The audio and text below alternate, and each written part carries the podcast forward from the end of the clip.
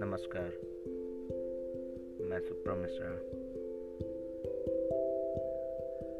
आज का विषय किसान।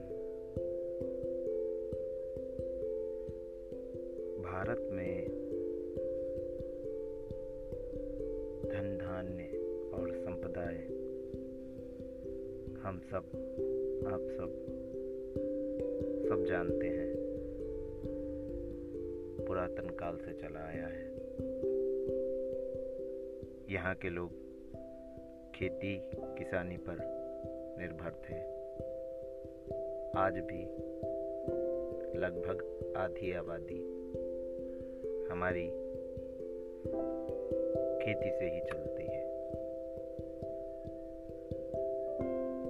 लॉकडाउन उतना ही खतरनाक, उतना ही खतरनाक है जितना कोरोना।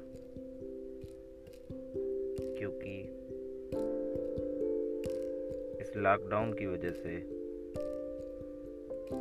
जब फ़सल कटने का टाइम आता है, मार्च, अप्रैल, मई का महीना उस समय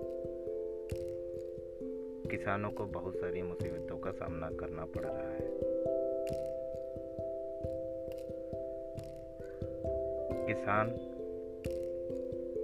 जो पूरी तौर से खेत पर निर्भर है,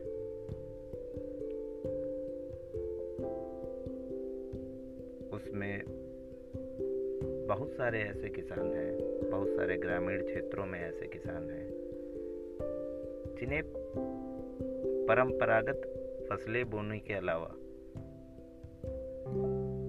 और कुछ नहीं आता। वो ना तो इतना आधुनिक या किसी इलेक्ट्रॉनिक तकनीक से इतना लैस कि अपनी फ़सल को स्टोर कर सकें या उसको बचा सकें। उस वजह से उनकी फ़सलें तैयार हैं। पर मार्केट में नहीं पहुँच रही।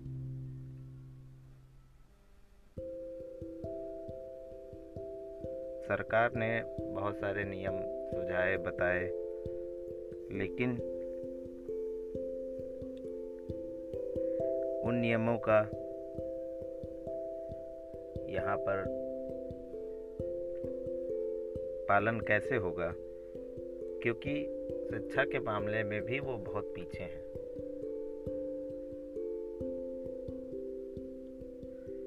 लॉकडाउन खुलेगा जब तब खुलेगा।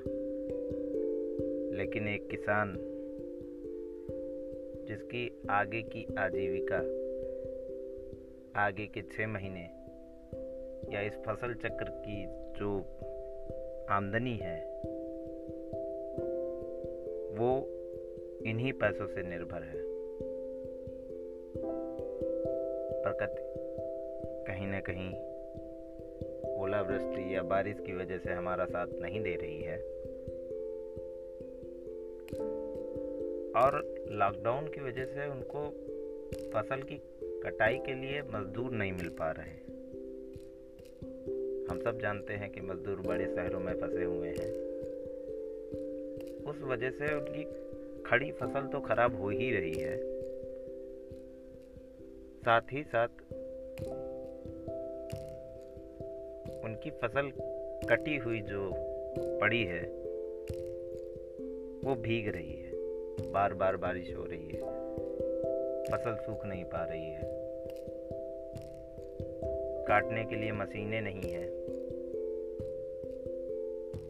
एक जगह से दूसरी जगह तक ट्रेसर कंपाइन या और भी जो सुविधाएँ हैं, वो उतने ढंग से नहीं मिल पा रही हैं। मार्केट में सरकार खरीद फरोख्त के लिए जो भी नियम बनाती है, उन सबसे हम वाकिफ़ हैं। और हमारा एक गाँव का कम पढ़ा लिखा किसान, वो मंडी में जाके जो भी भाव उसे मिलता है, वो फ़सल उस भाव में बेच देता है। क्योंकि वो इतना पढ़ा लिखा नहीं कि उसे वो समझ में आए कि क्या होना चाहिए या क्या नहीं। चालीस रुपए किलो बिकने वाला, तीस रुपए किलो बिकने वाला अंगूर आजकल पाँच रुपए किलो बिक रहा है।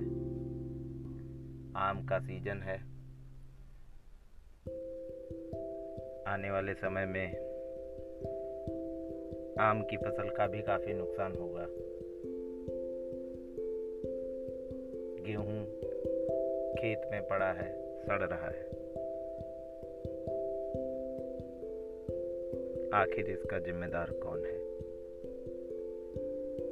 धन्यवाद।